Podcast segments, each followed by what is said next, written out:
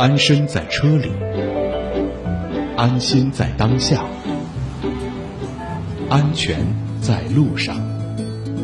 警法时空，姚博主持。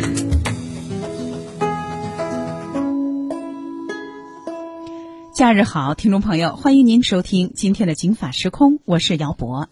今天呢，给大伙儿说一个案子，这是在本周五顺义法院开庭审理的一个案子。其实这个案子啊。特别典型，刘女士在他们家小区这一年付两千四停一辆车，这个车呢停在地面不固定的车位，但是因为有一个车位呢，这不离她的这个单元门口近嘛，她常常放在这儿。可是今年的五月十一号、十三号、十五号，您看还是等差数列连着呢哈，连续遭受了不同程度的非正常的破坏。报警了之后，警察来了，说你谁干的？调调物业的这个录像，物业说摄像头坏了啊。所以呢，警方没有得到任何有效的信息，现在这个案子还没破。这刘女士呢，把车修了，修车费三万多。您想啊，这划的可不轻啊，估计呢划了好几块。他就把物业呢告到了法院，要求赔偿。那咱也知道，物业要赔就没这官司了，肯定是不赔。那怎么就不赔了呢？您觉得该不该赔呢？赔多少？咱们一块儿呀，来到那天庭审的现场。咱们先听听，在庭审的过程当中，刘女士她的委托代理律师给我们介绍刘女士啊她的遭遇和她的诉讼请求。全车油漆面被划伤的这个损失和右前大灯的这个损坏的损失，修车费三万一千五百四十八元。我们现场报案，警察出了现场，监控也因为他们管理不力，监控一直没调了，所以说警察也没法再继续下去这个工作。如果说摄像要是好的话，警察肯定是能破案的。摄像头坏了就肯定找不着人呗，就没办法。交了停车费和物业费，并不是说就是给我们一个位置。他们应该起到保管的义务。我们每一次都是在现场发现，第一时间跟被告进行了沟通。沟通不成的情况下，我们第一时间向公安机关报案。这个有三次公安机关的受理记录。我们连续三次出现这样的这个恶性事件，物业就正好有一个摄像头对着我们这个车位，物业都没有去修。我们认为对方的管理不力，对方存在故意隐瞒事实真相、包庇不法分子的这个行为。其实这个问题之前，我们微信公众号的网友也曾经问过，我们的嘉宾主持也给他回复过。那今天呢，这个问题我请来了我们的老朋友“警法时空”微信公众号的公益律师、房产物业专业的律师李红云。红云好。听众朋友好，姚波好，红云啊，这个问题我估计你说的自己的耳朵是不是都起茧子了？说的太多了。但您看，还有人遇到，还很困惑，还有这个问题大家不了解哈。那我今天呢，还请到了一位大家的新相识，那就是北京英奇律师事务所，也是房产物业专业的纠纷的律师，叫刘玉庚。刘律师您好。呃，听众朋友们大家好，主持人好。嗯，您二位呢都是长期、常年。关注物业房产纠纷的专业律师，刚才呢，刘女士呢，她的这个个人遭遇，咱们和听众朋友都听完了哈。那咱们一块儿听听，这物业公司为什么不赔？咱们和听众朋友一块儿听听。另外呢，我们今天的直播除了在警法时空，呃，我们的北京交通广播 FM 幺零三九有一个音频直播，现在就开始呢，在我们的新浪微博幺零三九姚博的视频平台。和易直播这个视频平台开始视频直播，大家可以收看啊。另外呢，也可以发来您的问题。今天呢，我们的两位嘉宾会在节目上以及之后的五点到六点一个小时的第二直播室里为大家详细解答。好，咱们来听听物业公司为什么不赔钱。原告的损失与被告并无任何因果关系。原告已经向公安机关报案，在公安机关确定具体侵权人之前，被告不应该为第三人的侵权行为承担任何责任。原告也不因此对被告享有任何损害赔偿请求权。而且，第三人实施侵权行为，被告无法预知、无法控制。第二点，被告与原告之间仅存在物业服务关系和车位的租赁关系。被告向原告出租的停车位。位是地上露天停车位，原告也没有将车钥匙交给被告，原告能够自如地出入小区并使用停车位，被告没有对原告的车辆形成有效控制，双方没有形成一个保管合同的关系，因此双方并没有约定被告为原告提供车辆保管服务，而且也没有任何的法律规定说物业必须安装监控，而且被告已经尽到了物业服务合同约定的协助义务，每天安排人员定时巡视小区。第三点，原告无法证明车辆受损是在涉案停车位上发生的，也无法证明其损失与被告存在任何的关联性。综上，请求驳回原告的全部诉讼请求。嗯，也就是一分钱不赔。那我们听这里面有几个问题，一个呢，物业公司说了啊，但是我看很多物业公司都是这个说法，说第一，谁说我这物业公司的买卖必须得开摄像头？我必须得让摄像头工作？哪个法律说的？那红云律师给我们说说吧。这物业公司说了，没有法律要求我物业公司必须开摄像头啊，我又不是电视台。那您觉得呢？这个是有法律规定的啊，我们北京市就是《公共安全图像信息管理办法》里面有规定，第五条这就规定，就是在住宅区和停车场是应当安装这个公共安全的信息图像管理系统的建设的，所以这个物业公司它有义务去装这个摄像头的。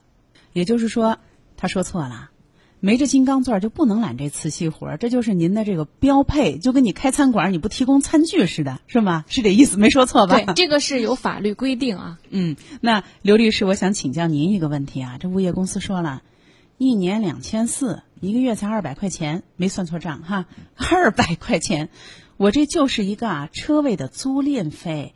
我这呀不叫保管费，意思就是说保管能这么便宜吗？租赁那就是我把这个地让你用就行了。至于在你这地儿上你盖房子我都不管，当然了不会盖房子哈，你爱怎么怎么用。但是呢你就是租我的地儿，但是这地儿上发生什么事儿，这跟租赁没关系。您觉得呢？呃，这个情况呢，通常是物业公司的一个很普遍的这样一个说法。但是我对于这样一个说法呢，我还是有不同的角度的啊。那么首先呢，我们要这个收钱的性质呢，要做一个认定。如果物业公司在业主共有的土地上去停车收费，那我们认为它就不是一个这个租赁费，而是一个管理费。那么这种管理费一个月收二百块钱，其实也不少了。所以说，对于这个性质的界定，我们是要把它说清楚的。那么，到底是一个什么状态？我们要分几种情况来说。所以说，物业公司用这样一种说法来规避和否认自己的责任，我想呢是不能够成立的。嗯，那咱们就以这个案子为例啊，刘女士呢，她是小区的地面的停车位，每个月。二百块钱，一年两千四。那您觉得地面这个停车位，它属于业主的公共的公摊面积吗？它为什么不是？我听您的意思说，它不是个车位的租赁费用，为什么？呃，是的，主持人说的很好。那么我们通常呢，分为地上跟地下。地下一般呢都是人防工程所改造的这样一个呃租赁。那么像这种情况是一种性质，开发商或许有产权，但是如果说到了地面，这种土地。大概率事件就是业主共有的土地啊，所以说在这样一个状态下，他收的就不是租赁费用，那就是一个管理费用。我们主要从这个角度对它进行区分。哦，怪不得往往这个地下停车位也比地面的贵，因为地下停车位大概率事件呢是开发商的，所以呢它既有这个土地租赁，还有保管。是的。而地面呢，你就不属于你开发商，那你这个成本肯定要低于。地下停车位大概率事件啊，没错。嗯，那所以从这个角度上讲，我们差不多能够分析出来，刘女士的这个车位，她这个费用要说是个纯粹的租赁费用，说不过去。是的，就起码呢，它就是其他的车位，你把它纯粹叫成一个租赁的关系，也不应该吧？哈。那还有一个问题啊，您听，那红云律师，这物业公司的这个辩驳呀，我真是在很多地方都听过。他说了，这个事情就是别人干的，你现在你也报警了，警察呢也是，觉得呃还没破案嘛。那第三人没抓着，又不是我干的，我只不过是帮不了警察什么忙，拿不出这个摄像头的相关资料，怎么就我赔呢？啊，您觉得呢？嗯，在这个物业的服务里边呢，物业公司它有一个管理的义务。它这个管理义务呢，它包括这个公共安全的管理。咱们说过啊，有法律规定必须提供这个安全录像。也就是说，它提供这个监控录像呢，就是在公安机关需要调取的时候，它应当提供。如果它提供不出来，那么是它的管理上面的一个过错责任。所以说呢，当你物业公司有过错责任的时候，就应该承担过错赔偿的这么一个义务。咱们说。呃，摄像头如果说坏了，那么坏了，那你应该有这个维修义务。那如果不维修的话，就是你没有尽到这个管理的义务。如果说你第一次坏了，那可能是碰巧；那连续三次，你每次都是坏的，说明你一直没有去维修。那没有维修，就等于你没有尽到管理的义务。所以你承担的是你在管理过程当中的过错的责任。这个我补充红云律师的这样一个观点啊。咱们业主呢，他有他的选择权在里边。如果在公安机关这个发现犯罪嫌疑人也好，违法行为人也好，那么他是有权利向他去追究相应的责任的，民事责任甚至刑事责任。但是在没有找到之前，我业主也有我的选择权。我认为你物业公司服务不到位，它不叫管理不到位，它叫服务不到位的情况下，我可以把你作为被告推到法院去进行审理。